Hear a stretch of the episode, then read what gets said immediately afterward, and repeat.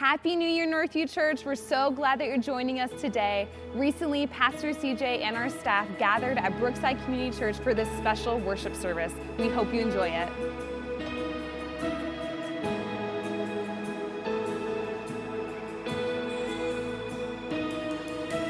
I just want to speak the name of Jesus over every heart and every mind. Cause I know there is peace within your presence. I speak Jesus.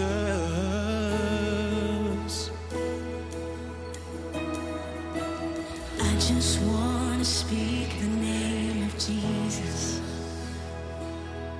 till every dark addiction starts to break. Declaring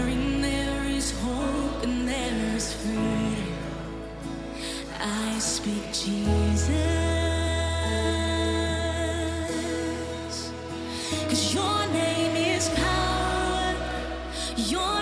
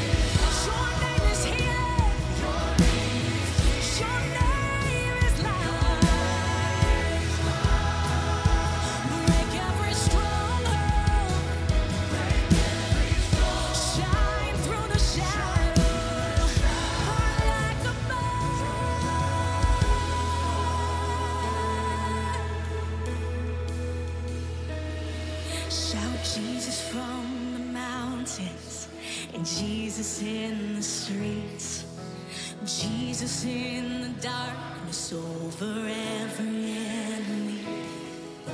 And Jesus for my family, I speak the holy name, Jesus.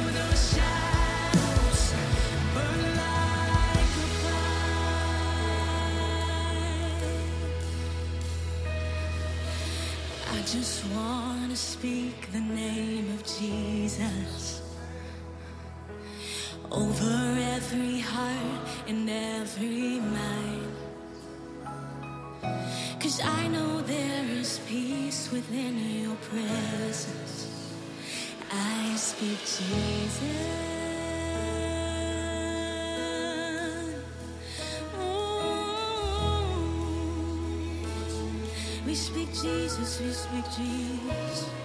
Over our lives, over our jobs, over our family. Oh, we speak your name, only your name. Shout Jesus from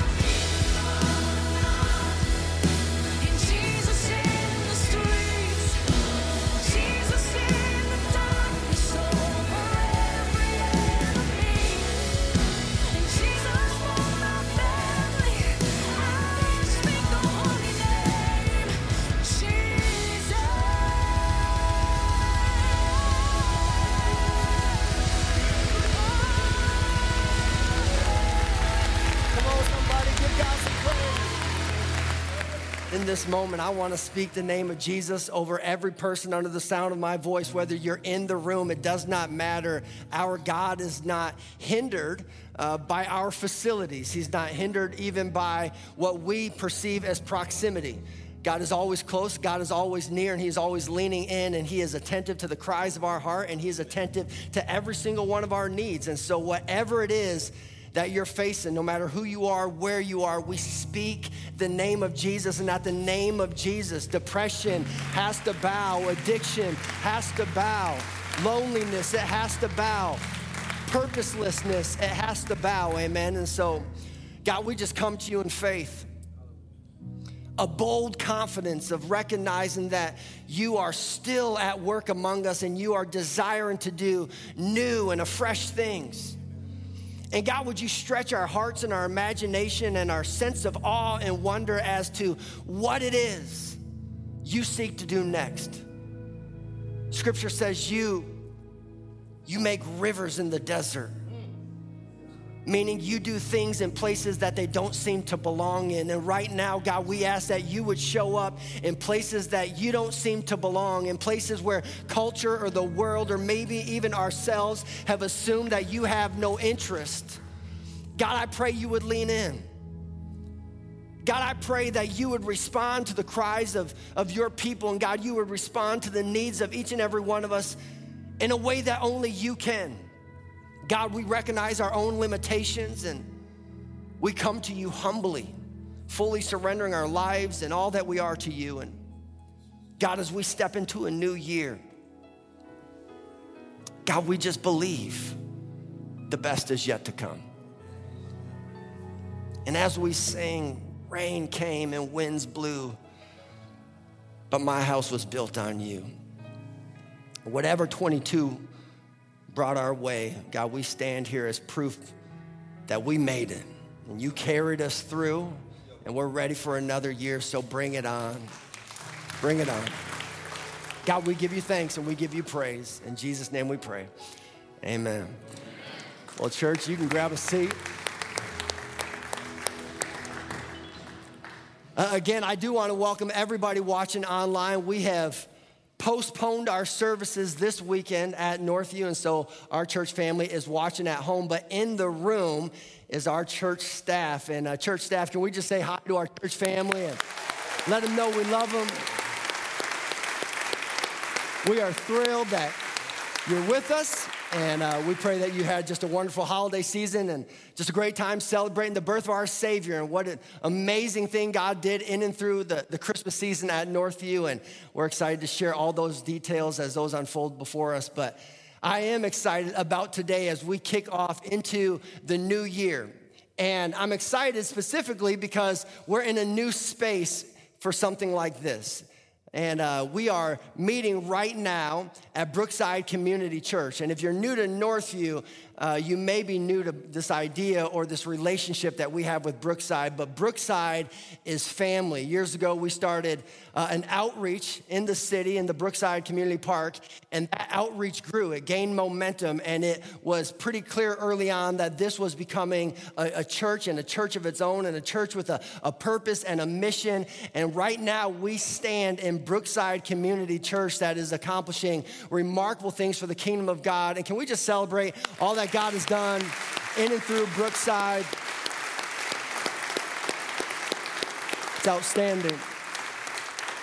Brookside is not only a church, it almost seems limited to call it that. Brookside has so many projects and programs and initiatives, and, and their stretch and their reach throughout this community is hard to measure. And we are just so thrilled for what God is doing through Brookside, and, and we're thrilled to be behind its leadership. You know, Pastor Charles and the team, and, and what they have planned, and all that God is doing in and through their team. We're just excited to see hey, what comes next? And if you're part of Northview, especially if you are part of our first initiative, you know that a great deal of our resources this year are going to Brookside. And we want to encourage you to continue giving faithfully because we believe that there is work to be done in this community. And we are thrilled to have the opportunity and the privilege. Come on, church, it's a privilege.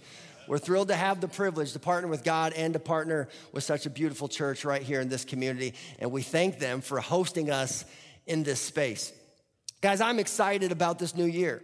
I don't know about what it's like for you when you approach a new year, but I, uh, I get excited. The turning of a page, the new chapter. Hey, what does God have next? And I do believe God always has the next. It doesn't matter who you are, it doesn't matter how long you've been a Christian, there's always another step. And so you may be a Bible juggernaut. You have all the answers to all the questions. You've got the, the big Bible with the extra maps in the back, and you've, you've done a lot of things for Christ. That's amazing. But I guarantee you have a next step. Or maybe you're watching this and you're not a Christian. My goodness, do you have a next step? And it is your biggest step. And that is to place your faith in Jesus Christ. There is none other than Jesus Christ, the Lord and Savior, the light of the world, our rock and our Redeemer. Amen. And I'm convinced this year we're gonna see so many individuals give their life to Christ. And we're gonna stay true to form as a church as we seek to reach as many people as possible. And in this year, we are, we are just ratcheting up our expectation for what God seeks to do in and through our life. I believe your God meets you at the level of your expectations.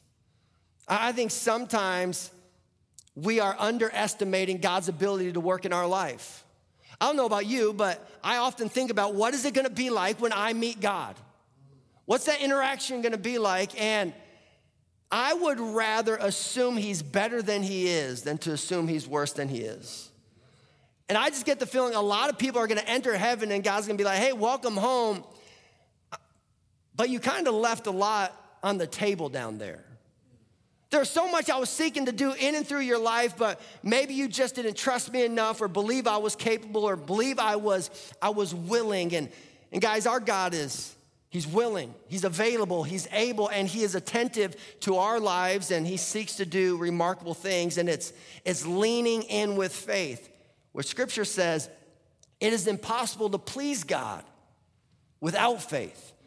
And so as we jump into this new season, it's saying, hey, let's ratchet up our faith. God, what do you seek to do next in and through your church? Not just my church, not just your church, not just our church. God, it's, it's your church, and under your lordship, what do you seek to do in and through us?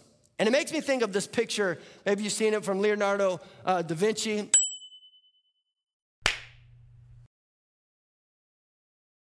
It's Adam and God. I didn't put the full picture up there because Adam's in his birthday suit, and uh, I don't want to get canceled the first week of 2023, but I, I find this picture fascinating, and I think the thing that Leonardo da Vinci was so attentive and specific about capturing is the finger of Adam. If you see the full portrait, I mean, God is stretched out, He's reaching. And then Adam is in a, a lackadaisical posture. That God is doing all that He is able to do, and He is waiting for Adam's response, and Adam is just unable or unwilling to even lift a finger. And I think sometimes this is the portrait of a lot of Christians. God is leaning in with a desire to do amazing things in our lives, in our families, in our communities, in our world. Yet I think a lot of Christians are, we're just holding back, whether it's because of fear or whether it's because of intimidation or insecurity, or whether it's just because of a lack of faith, or, or maybe it's because of distraction. So many things pulling your attention in so many different directions, you've lost focus on who your God is and what He seeks to do in your life. And again, in this season, saying, God, we are honing our focus on you. And I'm excited because we are going to launch into an initiative here at Northview that will be new to most of our church family. And it makes me think of a time my buddy, his sump pump, uh, went out and his basement started to flood. So I get a call from him, his basement is flooding, and I run over there and I come into the basement and he's got a five gallon bucket of water and he's scooping water out of the, the sump pump and he's chucking it out the window beside the pump. And he's making no progress. And so I come in, I'm like, hey, don't, don't you have like a, a, shop vac or something? A lot of times those have a, a feature where you can, you can suck water through a shop vac. And he had a shop vac and didn't know that this was a feature. And so I go get the shop vac out of his, his garage and we hook it up and we just start transporting the water out of the basement.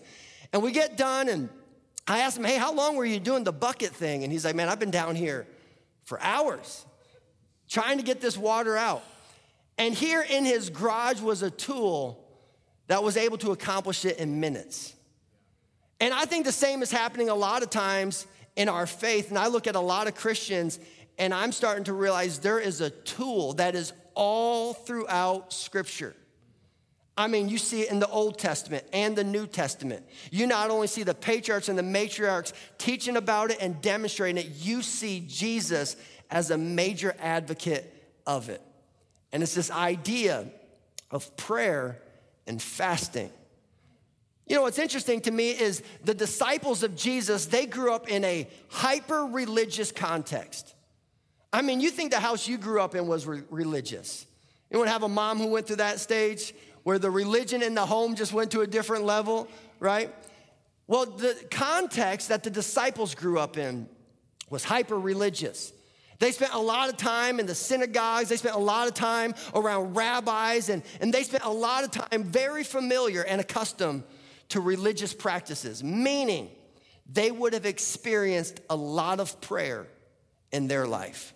Which is interesting to me because these men who were very accustomed to prayer at one point found themselves just observing the way Jesus prayed. And look what it says in Luke chapter 11. Let's go to Luke chapter 11. There we go. One day, Jesus was praying in a certain place, and when he finished, one of his disciples said to him, Lord, teach us to pray.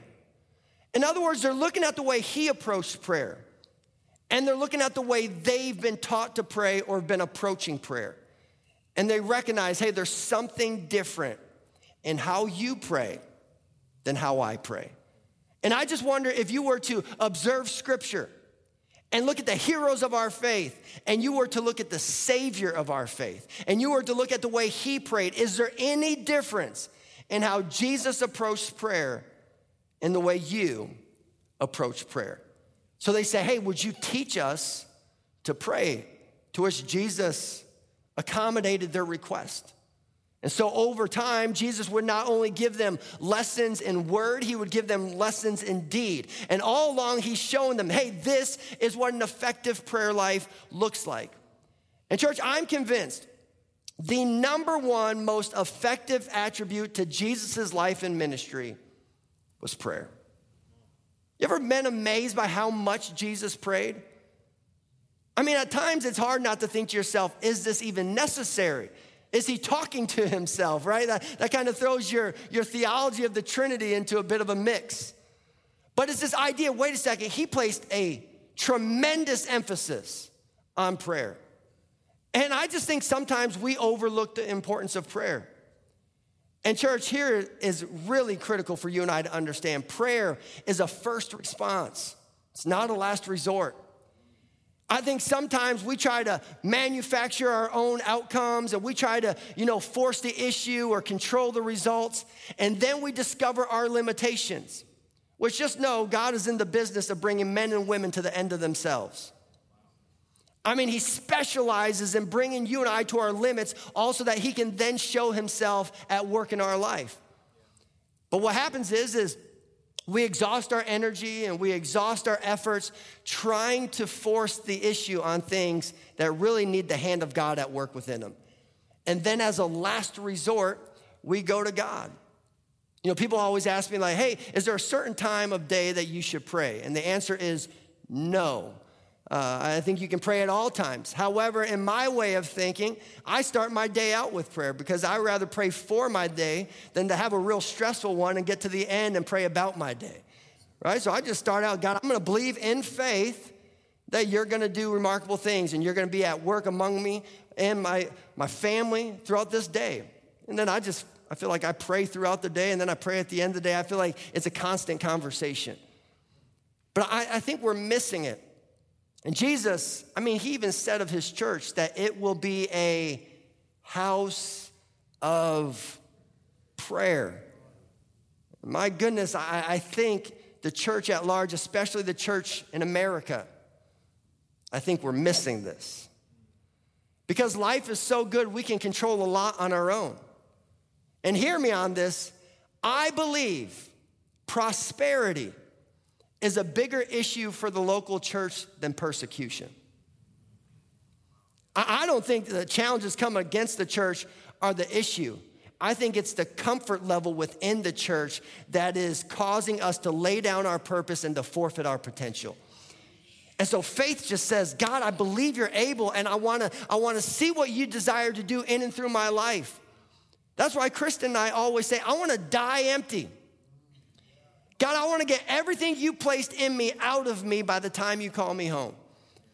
And what I've discovered is there is no way, you can find this in scripture and you'll find it in the mirror. There's no way you can do it without a life of prayer. I think prayer is one of the best ways of treating God like He's God. Prayer treats God like He's God. I mean, we treat God like a lot of things. Sometimes we treat him like a doormat. Man, that might be stepping on some people's toes. Sometimes we treat him like a genie in a bottle, but prayer treats God like he's God. Lord, I fully surrender and I recognize my limitations and I recognize I'm broken and I'm faulty and I need your grace at work within my life. And so, God, I am leaning fully on you. Prayer, it, treats God as if he's God. In addition to that, prayer asks God to experience your theology. That's what prayer is. Prayer is asking God to experience your theology. And I wonder what are the things in your faith, your doctrine, your theology that you need to articulate to your Heavenly Father? I believe that this is what you are in the business of doing. And I believe these are the desires of your heart and the plans for my life. And in prayer, I am articulating my theology and asking you to work on behalf in my life. That's what prayer is. And so, all throughout Scripture, Jesus is, he's teaching them through lesson and deed. The Sermon on the Mount is infamous, and he, he kind of tackles these two issues back to back. And he says in Matthew chapter 6, he says, Hey, when you pray, and then he goes into two negatives and two positives. He says, hey, when you pray, don't, don't pray about like the hypocrites and, and don't do as they do. And he gives some examples. But when you pray, do this. So he lays out this formula or this assumption of prayer. Not if you pray, but when you pray. Jesus assumed, he just assumed his disciples would get this. When you pray. And do you think it is safe to assume that all disciples should pray? Yeah, you, you, should assume, yes, all disciples should pray. Well, in that same context, he then uses the same language in Matthew chapter 6, verse 16, and the next paragraph.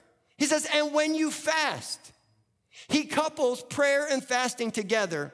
And in the same way, he assumes that his disciples would pray, he assumes that his disciples would fast. And guys, I'm so pumped because starting next week as we gather in person, we are launching for the first time here at Northview 21 days of prayer and fasting. And, and, I'm thrilled, and I don't expect that announcement to come with a lot of applause. In fact, I, I would guess there's a lot of thumbs down in the comment section right now. Because the idea of fasting doesn't come initially with a lot of excitement. That is how faith works, right? Evidence is always on the other side of obedience, right? And so to understand why, you have to submit and apply. God, I don't understand this. Well, in to order to understand why, you have to submit and apply. All right, I'm going to embrace what you've placed before me. And so that's what prayer and fasting is. It is it is harnessing a tool, a powerful tool that God has put before us.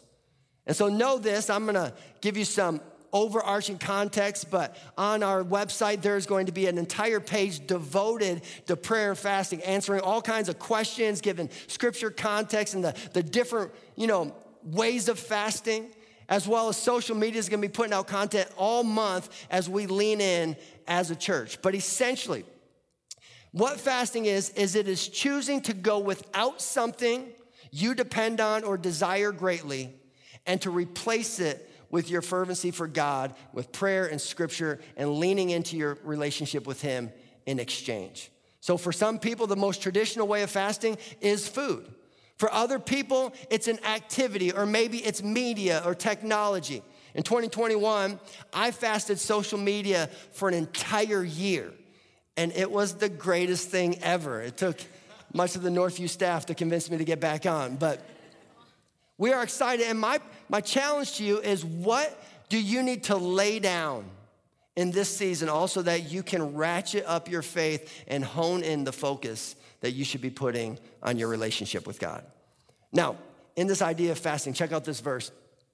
Jesus and his disciples it says, when they came to the crowd, a man approached Jesus and knelt before him. Lord, have mercy on my son, he said. He has seizures and is suffering greatly. He often falls into the fire or into the water. I brought him to your disciples, but they could not heal him. And watch what Jesus says You unbelieving and perverse generation. Man, I don't think Jesus would have a big church in America by the way he preached.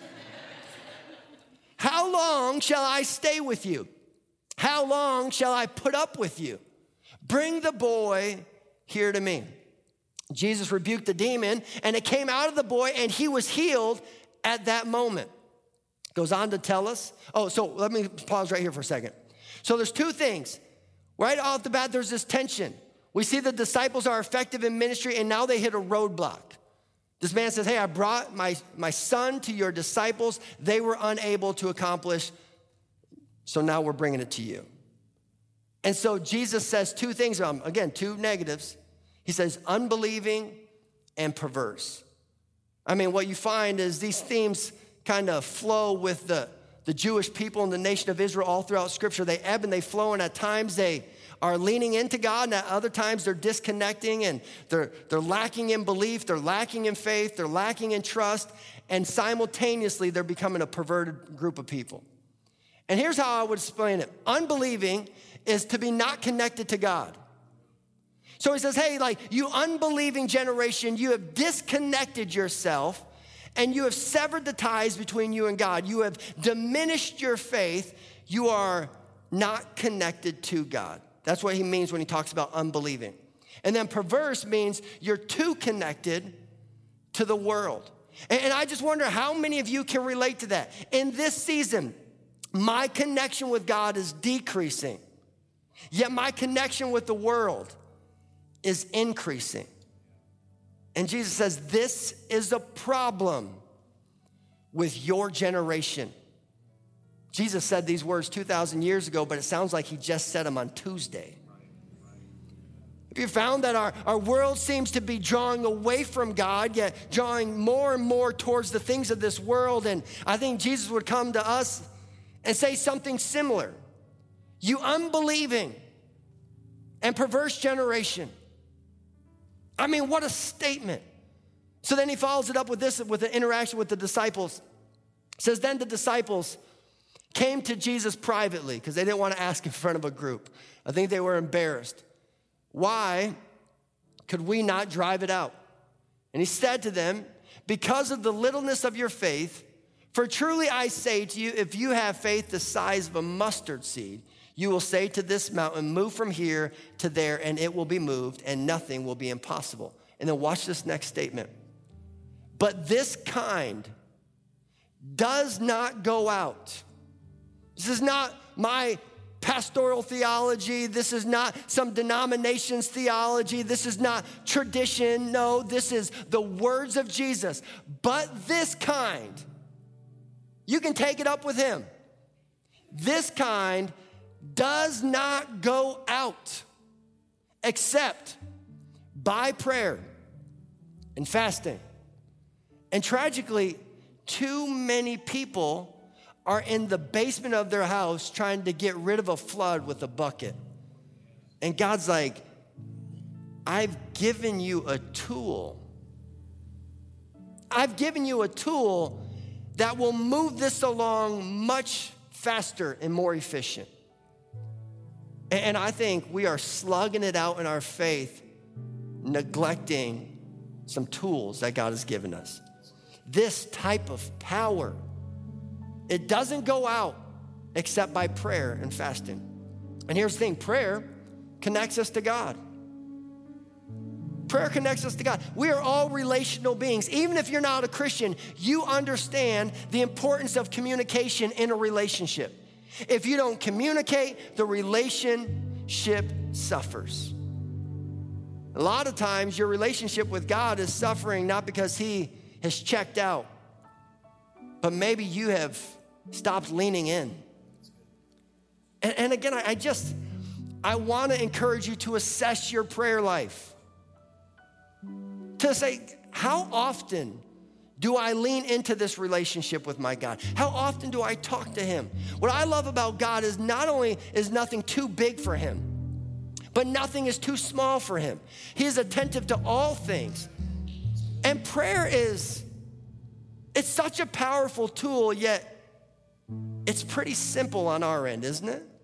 We just get to go talk to our God. But what I've discovered is when we treat the big things or the small things like they're big things, God treats the big things like they're small things. Hey, this is this seems simple, but I'm, I understand it's a big deal. So I'm going to go to God in prayer and I'm going to trust that the big things in my life that I have I don't have the knowledge or the capability of handling on my own. He's going to handle it. And so prayer it it connects us to God and my desire and my prayer for every single person within our church, including myself, is at the end of this year, we arrive at a place where we say, My relationship with God is the best it's ever been. I'm closer to God, I'm leaning into His Word. I've developed a life of prayer. I'm honing some spiritual disciplines, and I have developed the, the stature of my faith through my intentionality in my relationship with God. Guys, at the end of the day, like I think God's gonna continue to bless our church. But my prayer is that we will focus on being a better church, not just a bigger church. Let's just be a better church. I'm convinced if we just focus on being a better church, that we just walk humbly and we honor God's word and we commit to being a, a, house of prayer. And every time we gather, we exalt the King of Kings and the Lord of Lords. And I'm just telling you, we, we just act according to God's word and we take His lead and His prompting. We will continue to invite more favor upon our church, and God will do what only God can do. But let's just be a better church. Let's just be a better church. So, prayer it connects us to God, and fasting disconnects us from the world. I mean, so again, you unbelieving and perverse generation, you've you've disconnected from God and you're overly connected to the world. Okay, we're gonna set aside 21 days to start out this year to reverse that effect on our faith community. And we are going to ratchet up our lives of prayer in order to hone in on our connection with God and we're gonna fast. And my challenge to you is don't just fast the easy things, like cauliflower. Like, how often do you actually eat that? Right? Like, fast something that is a daily reminder every single day. I'm having to say no to this and yes to Him. No to this and yes to Him. And in my life, in fact, Chris and I were talking about this when it comes to big moments in our life, whether it's praying about a big gift that we feel God is calling us to give to the church, or whether it's praying about a big move like uprooting your family and four children and, and moving to a different state to take a new position, or, or whether it's a family illness, or whether it's a circumstance that's breaking your heart and, and you just want God to intervene. Over and over again, we can trace the hand of God in our life in seasons where we just devoted times to prayer and fasting. And I, I would be a terrible pastor to experience and know the benefits of a spiritual discipline, but never talk about it because it's awkward and hard to get people on board with. This is a game changer. What I've discovered is fasting speeds up your faith. I'm just telling you, it accelerates some things in your life with Christ. And I promise you, if you commit to 21 days of prayer and fasting, and you just say, hey, I, I need God to do something about this cancer. I need God to do something about my business or my career. I need God to work in the lives of my children. You just start making a list of, because I believe God, He leans in and is honored by our bold and specific prayers. I think sometimes our prayers expose our faith. I think sometimes God's like, hey, I'm, I'm okay to act on behalf of those requests, but is that, is that all you're seeking for me to do in your life? And, and I think specific, bold prayers honor our God. God, I believe you're able. I believe that you are able. And so, so fasting, it speeds up your faith. In addition to that, fasting, it weakens the flesh and awakens the spirit. It weakens the flesh you know, I love when Jesus starts out his, you know, ministry. 40 days in fasting is what he commits to. So right off the bat, day one, it's like, hey, if we're gonna copy everything that Jesus does, day one, he comes out the gate. I'm gonna commit 40 days to prayer and to fasting. And what's amazing is one that when Satan comes to him to tempt him, he starts tempting his flesh and his appetite. Hey, are you hungry? Turn these rocks into stone. And Jesus says, No. And I think Jesus was saying, I'm not surrendering to nobody, including my body. I am crucifying my flesh. And I'm telling you, this is a lifelong struggle for every single one of us. But if you don't develop the handles and the tools to crucify your flesh, it will come at the expense of all that God seeks to do in and through your life. Where in your life is your flesh out of che- uh, getting out of check? Where, where is it starting to cause you to drift in the direction that pulls you outside of God's will for your life? And what is amazing to me is though this seems simple, it's pretty difficult, right? I don't stand up here preaching this as if this is not a struggle of my own at times. There are seasons in my life where my life of prayer is on point, where I just feel deeply connected to God. And then for whatever reason, life just throws a bunch at you, and there's only 24 hours in the day. And before you know it, it's like, it's not that I'm trying to neglect God, I'm just trying to manage life. And so you start to think to yourself, you're, you're just you're just too busy to pray. And maybe you've learned this the hard way. I know I have we're too busy not to pray. We have way too much on our plate, way too much on our calendars, not to lean in to God. And so we all fall out of rhythm. But here's what I've discovered the hard way when we stop praying, the devil starts praying. I'm just telling you, when we stop praying, I think the devil's like, hey, this giant, the bride of Christ, has passed out again. Let's go to work. And I am, I'm an extreme optimist. But I do believe these last few years are the biggest blessing in disguise because the church in America was sleeping. And I think it has woken a sleeping giant. And I think we're going to see the church of God rise up in a remarkable way. And I believe we're going to see a move of God just take place in our nation and in our world. And I believe our church is going to play a part in this great awakening that takes place in our nation. I'm convinced of it. And know this this isn't the first time the people of God found themselves in a world resistant to their faith. This isn't the first time the people of God found themselves in a culture full of idols.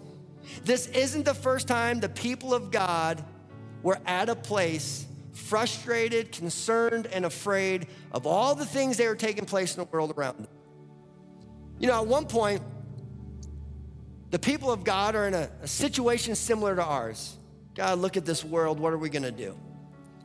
And God makes a promise to him. He says, If my people, if my people who are called by my name will humble themselves and pray, I will heal their land. If my people who are called by my name will humble themselves and pray, I will heal their land.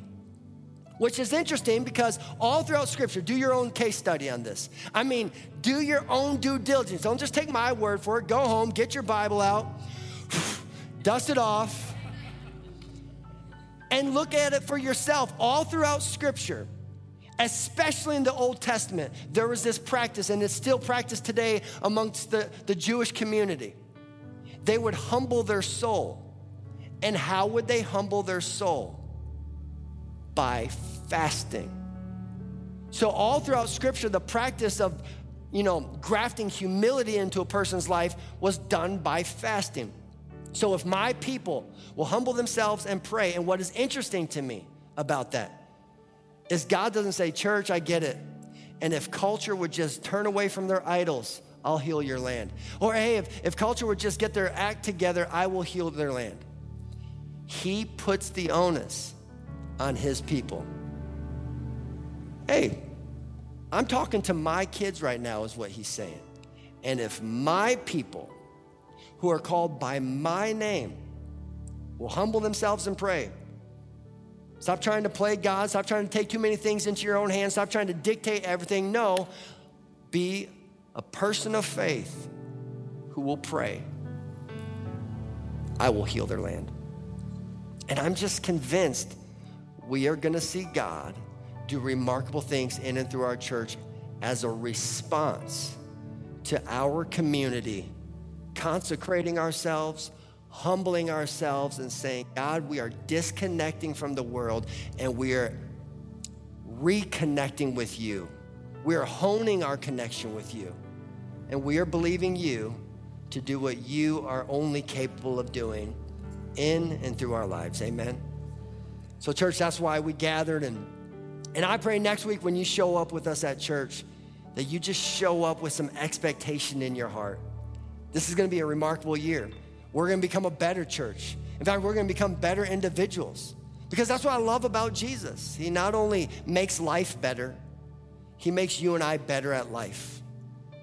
And I'm convinced that it's going to take place as a result of us committing to a season of prayer and fasting. So at this moment, let me say a word of prayer with you, and we're going to jump back into some more worship as a church. God, we thank you for your word that is so clear.